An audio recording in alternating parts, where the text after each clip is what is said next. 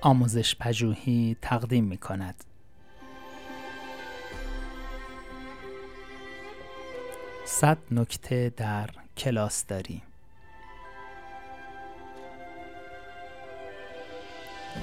نکته سی و هشت. مدیریت مباحثه.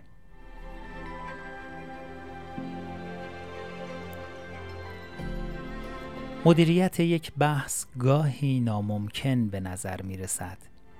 به ویژه وقتی همه دانش آموزان به طور همزمان بلند صحبت می کنند و به همدیگر گوش نمی دهند. یک راه آسان و مناسب برای مدیریت بحث این است که کلاس را به چهار گروه تقسیم کرده و برای هر یک سرگروهی انتخاب کنید. نام سرگروه ها را روی تخته بنویسید و برای ثبت امتیازات مثبت و منفی جلوی آنها جا بگذارید. سرگروه باید انتخاب کند که کدام یک از افراد گروه صحبت می کند. روشن است که باید مطمئن شوید که این انتخاب را منصفانه انجام می دهد.